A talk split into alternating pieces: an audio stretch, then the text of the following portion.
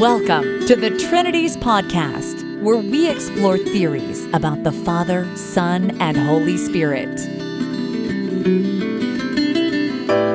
Do you love God enough to think about Him?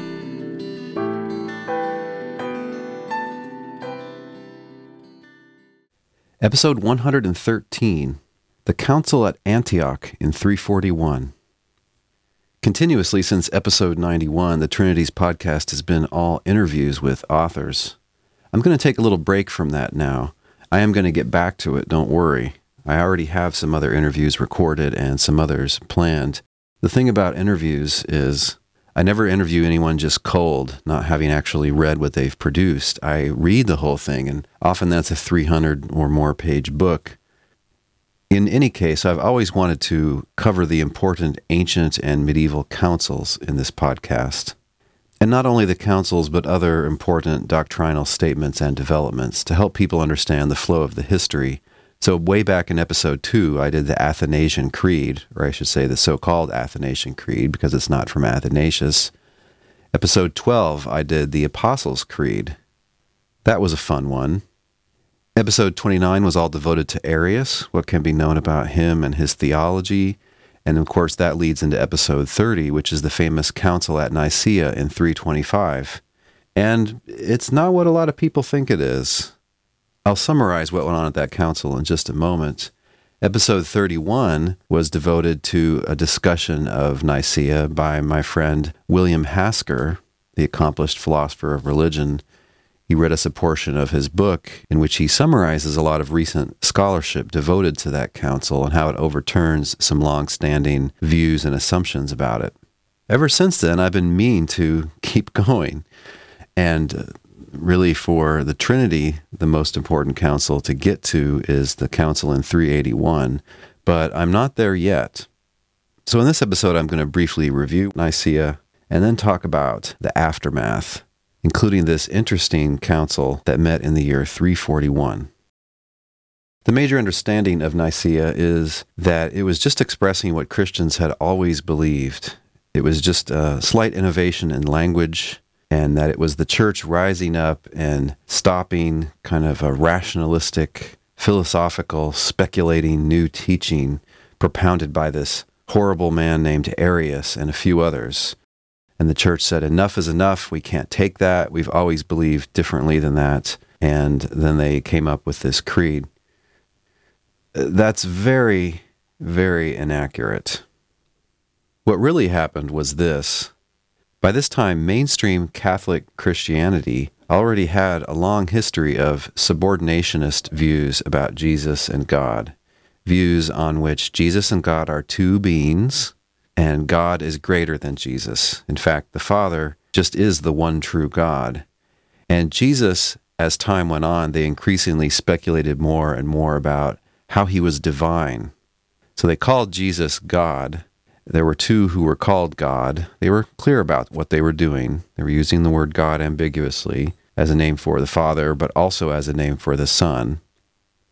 An earlier view some scholars call two stage logos theory, logos from John chapter 1. And this is the view that eternally God had his logos within him. That's God's reason or wisdom. And then when it came time to create, well, God couldn't create directly because he was too transcendent. This is an idea from Platonic theology that had also been active in Judaism. Famously, Philo of Alexandria teaches this. God can't be directly involved in creation, have direct contact with it. So First, God has to emanate out kind of an intermediary in between God and creation, and the intermediary is the one who directly does it. So the view was God eternally has his logos within him, that's his wisdom. Then, when it comes time to create, God speaks out that word, and at that point, there is now a second agent in existence alongside God. And then that agent does God's bidding, does the creating directly for God, so God doesn't have to get his hands dirty. This is two stage logos theory. And some of them imagine this as just two stages in the career of the logos. But if you look at a careful thinker, someone like Tertullian, he's pretty clear about that the non human, the pre human Jesus only exists at that second stage. God's wisdom is just a divine attribute. It's not a person in addition to God who can cooperate with God or do what God wants him to do. The spoken word, the expressed word, well, that's another divine spirit like God, but of course not as old as God and dependent on God for all that it has. So, on two stage logos theory, there was a time, literally, when the Son of God did not exist, although there was God's eternal logos within God. And then when it came time to create, first God brought into existence this logos, and then the logos created for him. This is how they interpret passages in the New Testament which seem to say that God created all things through Jesus. This lesser divine spirit that goes back to before creation is thought to be the same person as the man, Jesus. You see this two stage view in Justin Martyr, famously, and we did a couple episodes on him if you want to hear more about Justin's views and how they embody a two stage logos theory and how they show a very strong, surprisingly strong Platonic influence in how he thinks about God and creation. These are episodes 74, 75, and 76. And related to those are 71, 72, 73, which ask the question Is Proverbs 8 about the pre human Jesus? Proverbs 8 is describing this wisdom that was with God in the beginning and sort of helped God to make the world. Now, the two stage logos theory was eclipsed by the one stage logos theory. And the first person we know about who explicitly formulated and argued for a one stage logos theory was the famous scholar Origen. And if you want to hear more about Origen, you can listen to episode 24 called How to Be a Monotheistic Trinitarian, in which I present a paper that in part concerns Origen's views about God and Jesus in short, Origen was very clear in his subordinationism. Jesus is a divine being, and for Origen, Jesus is an eternal being. But eternally, this Jesus, the Logos, emanates out of God. He's divine only through something like Platonic participation in God. He gets his divinity in as much as he has a kind of divinity from God, but it doesn't make him equal to God, strictly speaking. He is just as old as God because he's always existed, but he's not equal to God in power, goodness, or knowledge. So from this time on, roughly the middle of the 200s, it became most popular in mainstream Catholic thinking to say that the Logos, the pre human Jesus, had just always been around, but somehow mysteriously generated from the Father. That's not to say that everyone thought that, of course. There was still a memory of the earlier view out there. So, what happened with this guy Arius, this presbyter named Arius in the city of Alexandria in Egypt in the 320s, is he got into a quarrel with his bishop, Alexander. Arius just had gone too far as a subordinationist. He sort of more strongly emphasized the difference between the Father and the Son. Origen had called the Son a creature of God, although he didn't think that the Son or the Logos was a creature in precisely the same sense that things in the physical world are creatures of God. But anyway, he used that language of the Son. But in Arius's day, you couldn't do that. Arius did call the Son a creature, and according to some sources anyway, said that there was a time when the Son didn't exist, like the earlier two stage Logos theorists. And he emphasized that the Father is greater than the Son, and this was just too much for some people. So his bishop got on to him about this, uh, but he resisted. In his mind, he was a traditionalist and he was just repeating what his teachers had taught him. And the dispute grew and festered to where it was going to cause political problems. So the first Christian question mark emperor, Constantine, thought that he had better nip this in the bud before it caused a rift in his empire and he called together an assembly of bishops from different parts of the empire to settle the matter. And most of them thought they couldn't really go along with Arius's language. So they sided with Alexander, condemned Arius, and composed what has now become an extremely famous creed. And these parts of it were specifically new.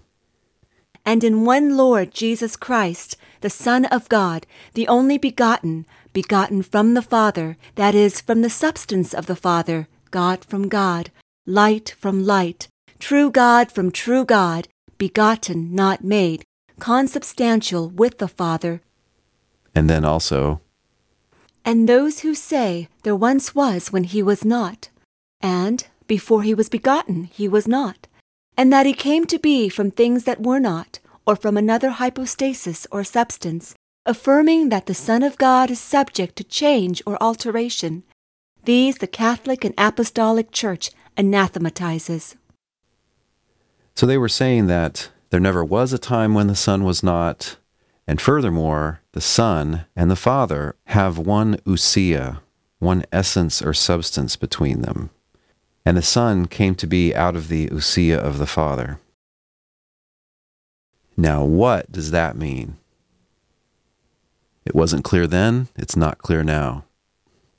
This term same ousia, homoousios, or homoousion, had not been traditionally used in mainstream Christianity. So why did they pick it? Well, contemporary historians are in agreement that the reason they picked that language is because the Arians would not accept it. So it was a purposely ambiguous formula. Its ambiguity meant that different parties could vote in support of the statement while assuming different things about what it meant. And afterwards, they fought quite a bit about it, as we'll hear. But it's not as if the word was a total blank to them. So, ousia meant essence in philosophy, the defining features of a thing, although it also might mean the thing itself, which has the features. In a couple of recent blog posts called 10 Steps Towards Getting Less Confused About the Trinity, number 6, Same Ousia, parts 1 and 2, I explain the things that they might have meant in that time and place by this same Ousia claim. And then I argue basically that the point was to emphasize the similarity and, in fact, the essential similarity between the Father and the Son. So they weren't saying the Father and Son were one God. They weren't affirming anything like the fully developed Trinity doctrine. And the likeness between Father and Son was meant to imply that the Son had always existed and could not properly be called a creature. That's seemingly about all they agreed on, and this leaves many different views in play. It's consistent with things that modern Trinitarians would say, but it's also consistent with things that different kinds of subordinationist Unitarian theologians would say. When we come back, after the 325 Council, what did they think they had done?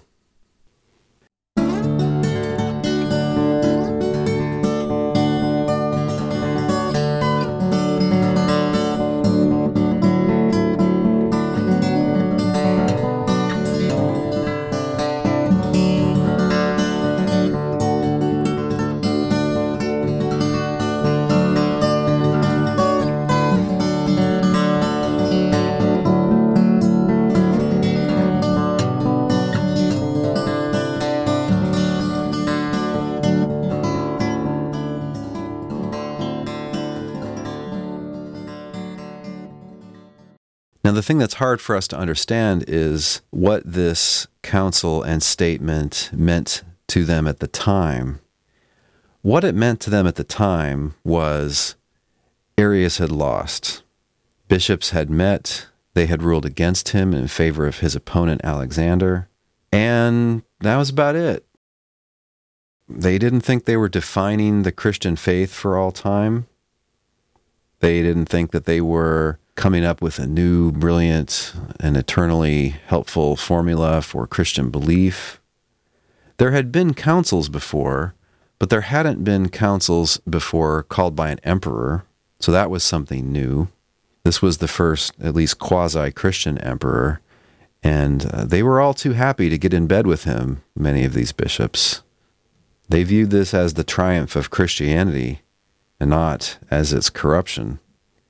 There had been councils of bishops before, assembled to deal with some problem or some doctrinal dispute, but that was kind of conceived to be their purpose. Let's resolve this dispute, let's argue about this teaching, and then we're done. What had never been done before was composing a creed that was normative for all Christians and for all bishops. You see, Christians had been using creeds all along, really. You see many creeds in some things that Paul says, for instance.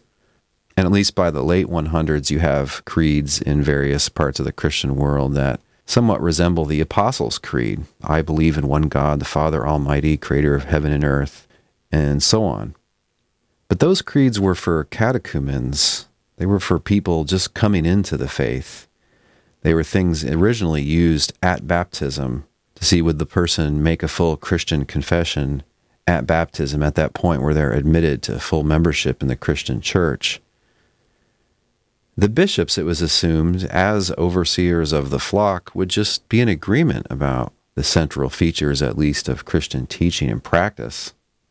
There had been councils, but they hadn't been viewed in this quasi legal way as setters of doctrinal precedent, which should be enforced for bishops. So when they finished, they disbanded, and they all just assumed, well, that was kind of it. And in fact, you don't really hear anything about this creed and its statement for about 14 or 15 years after it. But the controversies didn't go away. Subordinationists were many, and they were really the mainstream, and they were troubled by this new language. On the face of it, if you say that Son and Father are the same Ousia, that can be a way of saying that they're the same being. So the Son just is the Father, and the Father just is the Son. So then it was the Father who was crucified. But wait a second, that's not right. It can't be the same being, right? Jesus is the Messiah of God. Jesus is the mediator between God and man. He can't be one of the parties that he's mediating for, right? If he's a mediator, he's someone who stands in between. So there was a broad consensus that it was wrong to collapse Father and Son into one being. And it sounded like the creed could be doing just that. So people were pretty uncomfortable with it. And they were also aware that the subordinationist element in Christian theology went way back. Look, Jesus just says the Father is greater than he is. And this was acknowledged all around. He also says there are things he doesn't know, whereas the Father knows all. In the Gospel of John, he says it's by the Father's power that he does miracles, and that his teaching is given to him from God. Right, so then Jesus isn't God, although they did realize that Jesus can be addressed as God and called a God. And they did that, more so than in the New Testament, especially by the end of the 100s. When we come back, what happened when Constantine died?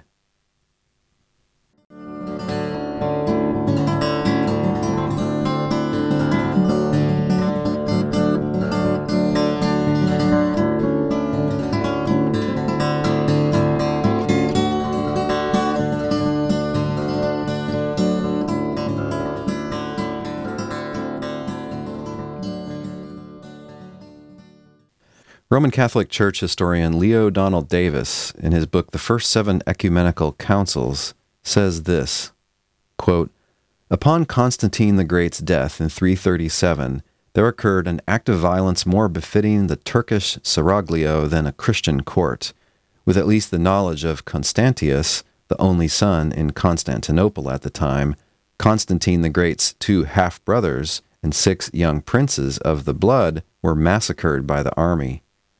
Only two young cousins survived, Gallus and the future Emperor Julian. With this bloodletting, the will of Constantine was set aside, but the unity of the Constantinian dynasty secured. His three sons parceled out the empire among themselves. Constantine II, aged 21, received Gaul, Britain, and Spain. Constantius II, 20, Asia Minor, Syria, and Egypt. Constans, only 14, Italy, Africa, and the Danubian provinces. Three years later, war broke out between Constantine II and Constans, who managed to defeat and execute his elder brother and occupy his provinces. As a result, Constans ruled the west, Constantius the east, from 340 on. End quote. So the bloody legacy continues. Constantine had executed various family members when he got nervous about his power being threatened or plots against him.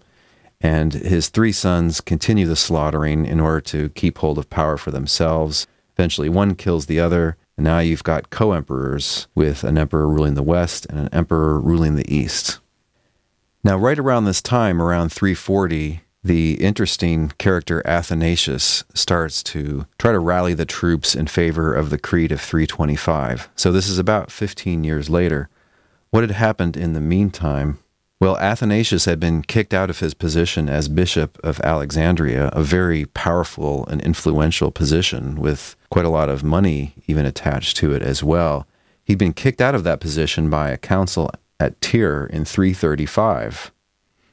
Why? Well, he would always argue that he was persecuted for doctrinal reasons, which seems like it's partly true. But he had many opponents who said that he was kicked out because of his dirty deeds done dirt cheap. Athanasius was an interesting piece of work. He's frequently cast as a hero in the story. I'll be honest, I see stubbornness there, but I wouldn't call the guy a hero.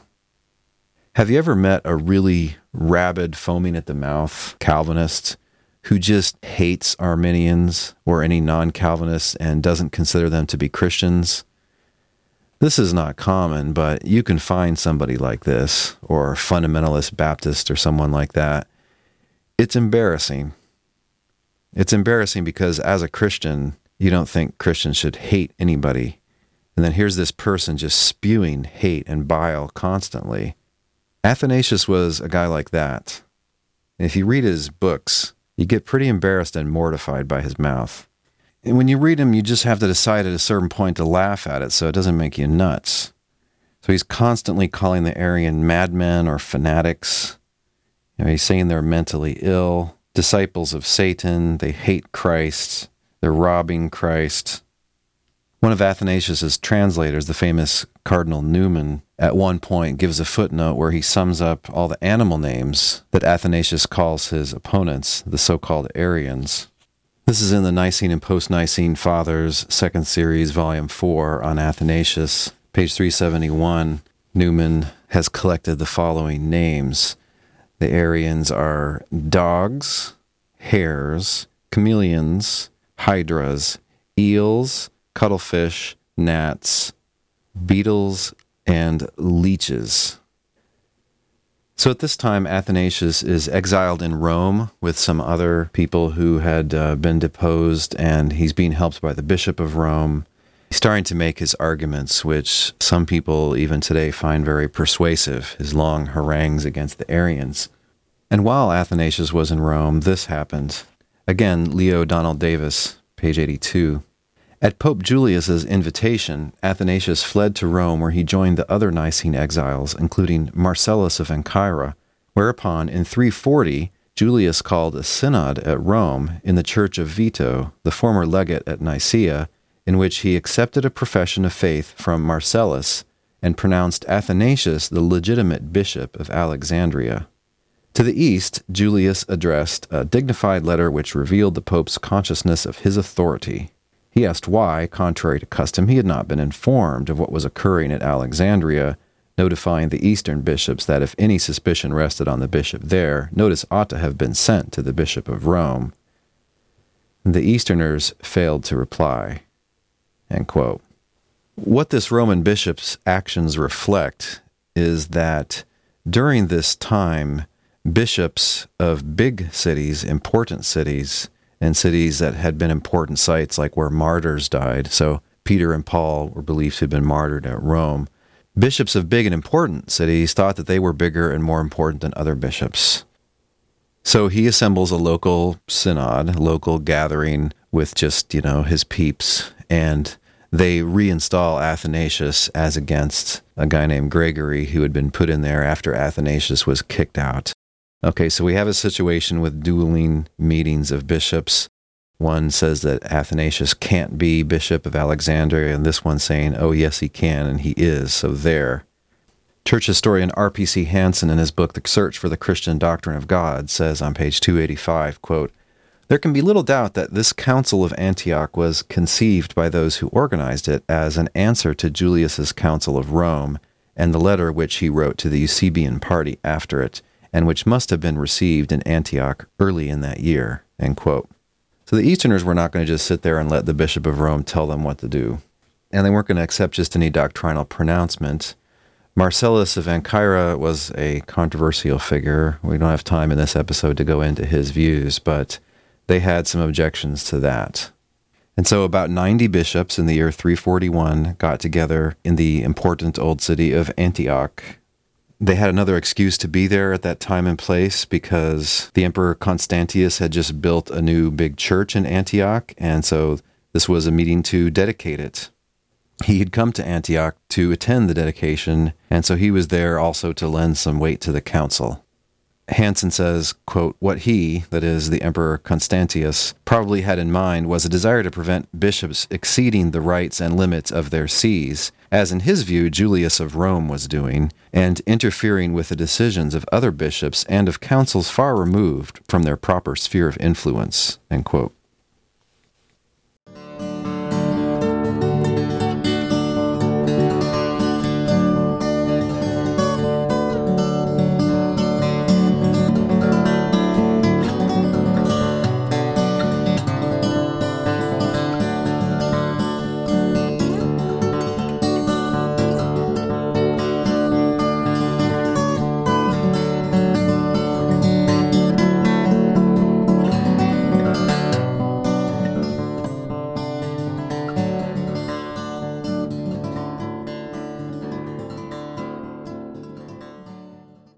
Council of Antioch, then, was in a way a pushback against the Creed of Nicaea and its supporters by what I would call subordinationists. That's not what everybody calls them. I recently found a really good essay that covers this period. It's called Articulating Identity. It's by the theologian and church historian Lewis Ayres in a book called The Cambridge History of Early Christian Literature. And I'll put a link for this on the blog post. He says, quote, four broad theological traditions can be identified in the period 300 to 330, end quote. And then he proceeds to sketch these out. And so, briefly, the first group is what he calls Eusebian theologies. So he's naming them after Eusebius of Caesarea and Eusebius of Nicomedia. These were subordinationist Catholics, in some sense, kind of on the side of Arius. At one point, Eusebius of Nicomedia actually wrote in defense of Arius himself, but they didn't really see themselves as Arians, but rather as traditional mainstream Christians. I think it's perfectly fair to call them Eusebians because there were these two leading figures, both associated with the court of Constantine and very influential, and people who wrote influential things and influenced a lot of other bishops but on the other hand, it wasn't only these guys or people around them. They weren't the founders of this as a distinctive tradition. This was just a strain, a thread within Catholic thinking, which emphasized the difference between the Father and the Son. Many of them wanted to say that the Son is not made of the Father's substance, doesn't share a substance with him. The Son is like the Father, but as Eusebius of Nicomedia says at one point, the Son is, quote, altogether distinct in his nature and in his power. End quote. A second strain within the mainstream Catholic thinking is that of Alexander of Alexandria. This was the one who brought the case against Arius and his supporters. And these, Ayres says, quote, spoke very strongly of the eternal co-relativity of Father and Son, end quote. So the Father is eternally a Father, so he must eternally have a son, and the son, of course, must have a father. So this is a reason, a little thought, which leads to emphasizing that there was never a time when the son was not. And so this way of thinking tends to be hostile to thinking that the son could be divine in a lesser sense, although I'm not at all sure that it ruled out that the son is in any way lesser than the father. The third trajectory Ayres discusses is that of Marcellus of Ancyra, Ayres says that this theology was somewhat close to Sabellian or modalist theology, the monarchians of the third century, where God and God's word are similar to a man and man's word. So then the word is just an activity or a property or power of the speaker. And Marcellus also apparently seized on this interesting passage in Paul which is 1 Corinthians 15 28. Paul here talks about the kingdom of Jesus being, in some sense, handed back or subjected to the Father. And so, if he's thinking of Jesus as just a word spoken out of the Father, then the word could, so to speak, cease or go back in to within the Father. And so, it's not clear that he's going to have the Logos as eternally alongside God in both past and future. Course, at this point in time, Marcellus is on the Nicene side, he's on Athanasius' side. The fourth trajectory is just Western theology that is Latin speaking theology. And it seems less developed, and Ayres says it's kind of hard to characterize it. He mentions Tertullian and Novatian. And I think this comment of Ayres is accurate. On page 425, he says, quote, The Father, who has no origin, necessarily precedes the Son, and the Son, who is also God, receives his being only from the Father, who is the one God.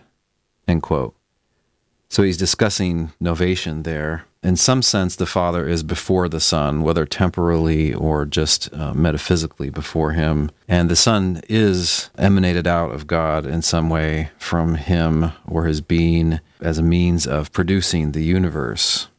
And he says that they emphasize the Son's dependence on the Father and the Son's origin in the Father, although they tend to describe the Son as having the Father's power or the same kind of power, one of the two.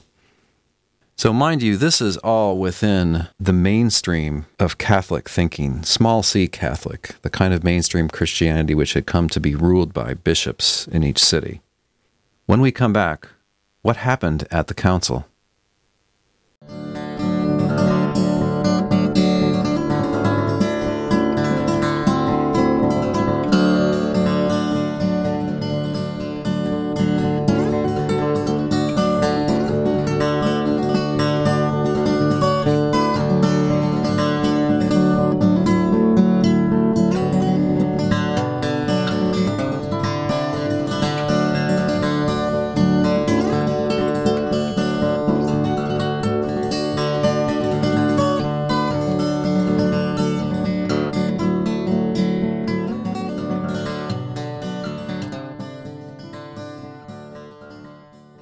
What happened at the Council of Antioch in the year 341? We really don't know. So that's that. We do have a couple of interesting statements from it. First, they produced a creed, which R.P.C. Hanson describes as, quote, a colorless and innocuous statement interesting only for two points. Here is one of the interesting parts of that creed. We have neither been followers of Arius, because how should we who are bishops follow a presbyter? Nor have we accepted any other form of faith than that which was set out at the beginning. But we have rather approached him as investigators and judges of his belief than followed him.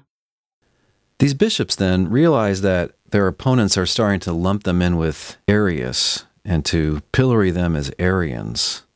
And of course, this is ludicrous because they're bishops and Arius was a presbyter who had a, his own bishop over him. This is like saying that generals are following some sergeant, and that just can't be. And so it's a ludicrous charge. This is why I don't use the term Arians unless I preface it by the word so called and put quotation marks around the word. The so called Arians were so called by Athanasius. This was his way of viciously slandering them as disciples of Arius, followers after some new heresy, in the style of the Marcionites who followed Marcion and uh, the Valentinians who followed Valentinus and people like that. And it was a vicious slander. There was really nothing to it.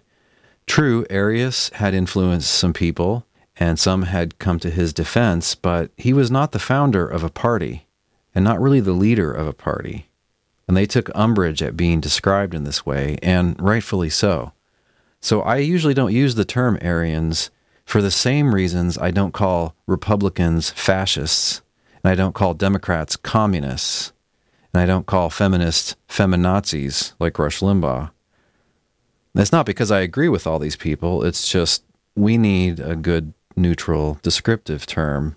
So I wouldn't call these council documents Arian creeds in any interesting sense. Arius has died, he's out of the picture now, and in truth, he was never the leader of the party anyway this kind of subordinationism long preceded Arius and wasn't founded on his teaching. Also, they disagreed with some elements of it that were considered extreme at the time, as we'll see. So that's the first interesting point. They just disavow Arius. They're not Arians, it's just slander. The reason Athanasius did it is because Arius had been deposed by this council presided over by the emperor. And so to call these people Arians and Ariomaniacs was a way of trying to cut them down. The other interesting thing that Hanson observes about this creed is that at one point it says that Christ will remain king and God forever. And so this is contradicting Marcellus's idea that somehow the Son will cease to rule and he'll hand it all back to God. Maybe the Son will even go back to being God's internal logos or something like that. Right. This is a point that probably most Christians, whatever their precise Christology, would agree with. The kingdom can still be handed over to God or given back to God, and yet Christ could still be in the administration of it. So it's not like there's no reason for Christ to exist as an individual after he has finished getting rid of all opposition and taking charge of the world and putting it in the right order. Then, for some reason, this same council came out with another creed, this one longer and more carefully composed. And Hanson says about it, quote, it can hardly be regarded as either a supplement to the Nicene Creed or an interpretation of it. It is put forward as a substitute. End quote.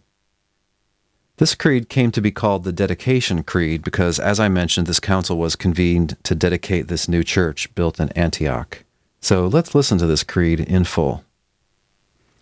The Second Creed of Antioch, also called the Dedication Creed.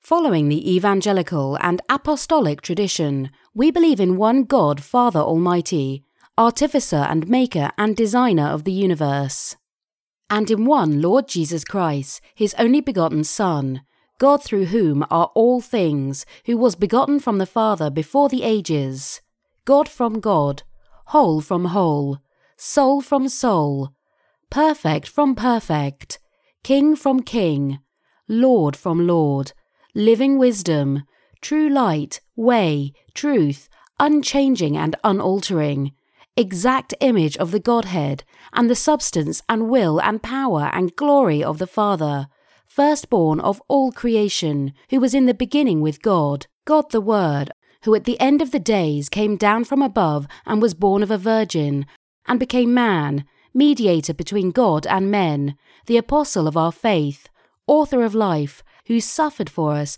and rose again the third day, and ascended into heaven, and is seated on the right hand of the Father, and is coming again with glory and power to judge the living and the dead.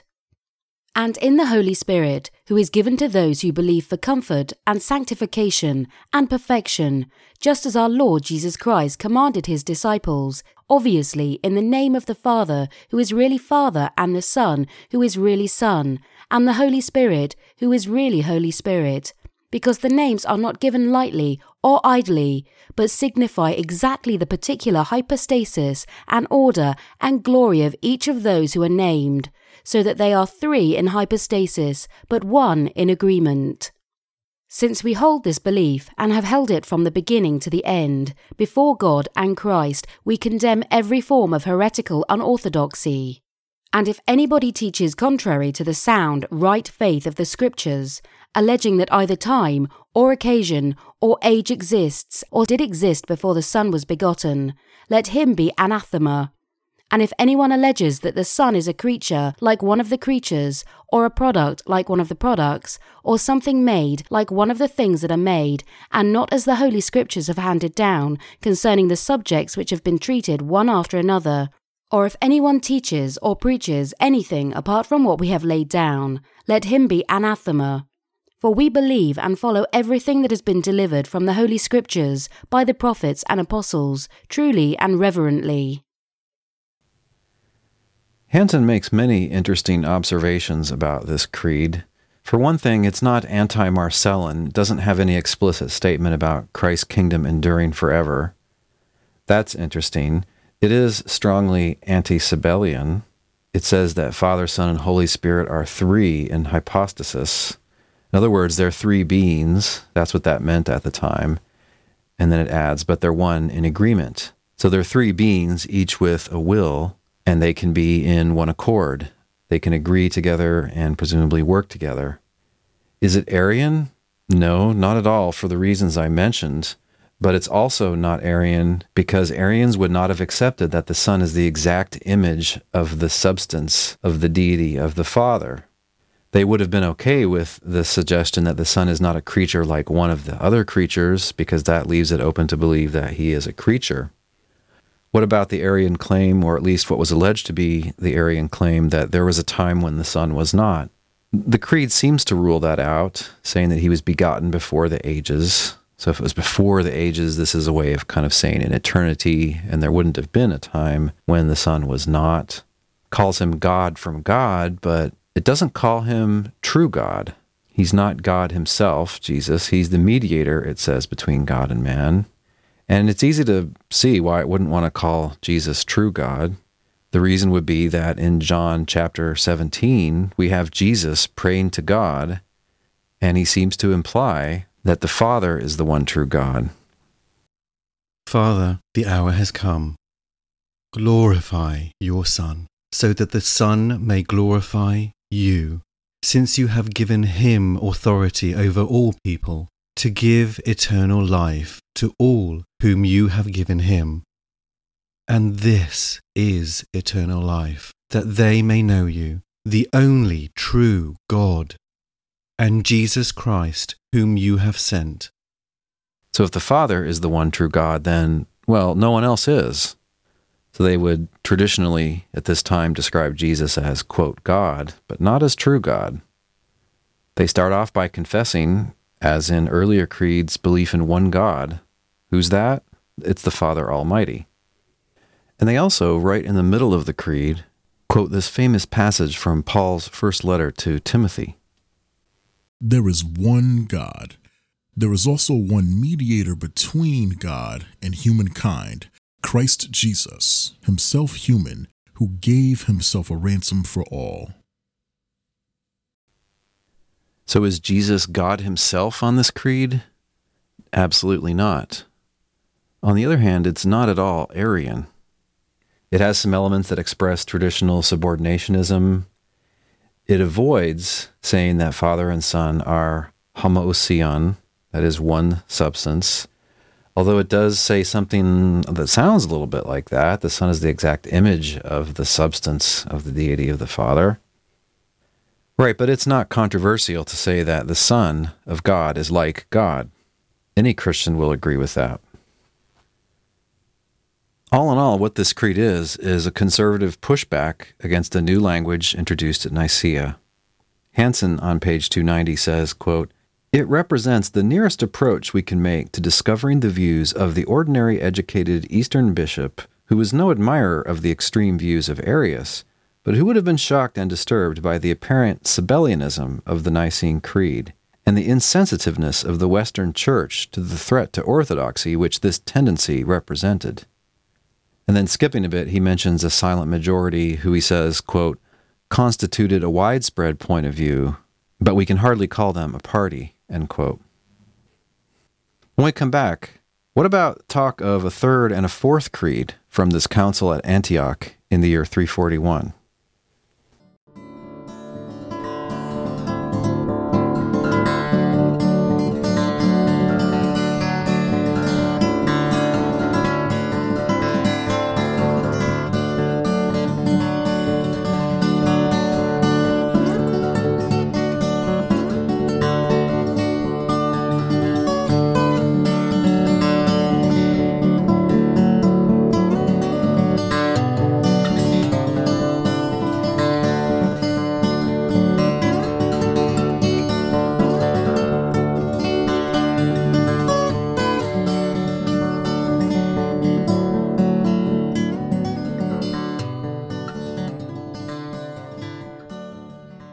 If you look in books of church history, they'll mention a third creed of the Antiochene Council and a fourth creed. And the third creed isn't really a creed in the same sense. It's not a document composed by the bishops. It's rather a document composed by one bishop who had been accused of Sabellianism or holding views like Marcellus of Ancyra. And it's just him. Somehow this gets to be called the third creed from the council, but it's not Is there a fourth Creed of Antioch? Maybe, maybe not. We'll hear about that in the next Trinities podcast.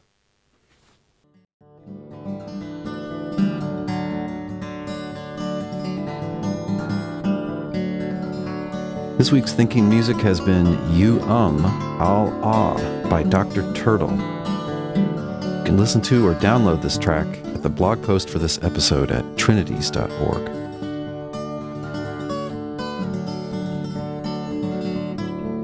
Do you enjoy listening to the Trinities podcast? There are four ways you can show us some love in return. First, share the blog post for this episode on whatever social media you use, such as Facebook, Twitter, Tumblr, or Google. Second, you can leave us a rating and a brief review in the iTunes Store and at Stitcher. For step-by-step directions on how to do this, visit trinities.org Doing this will help other people who are interested in theology to find this podcast. Third, you can donate to the cause by clicking the orange donate buttons to the right of any blog post. Do you think these episodes are worth a quarter apiece? If so, you can donate a dollar each month via PayPal. And of course, any one time gift is much appreciated. Fourth, you can send us some brief, to the point audio feedback for possible incorporation into a future episode. We would love to hear your question or your comment in your voice. The upload link for your audio file is on the blog post for any episode.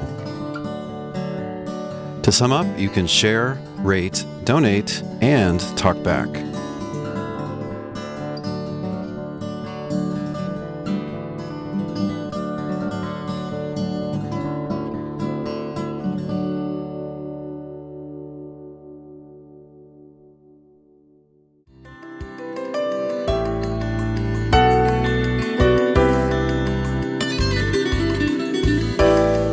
Listening.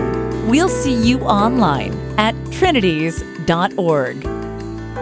Till next time, don't forget to love God with all your mind.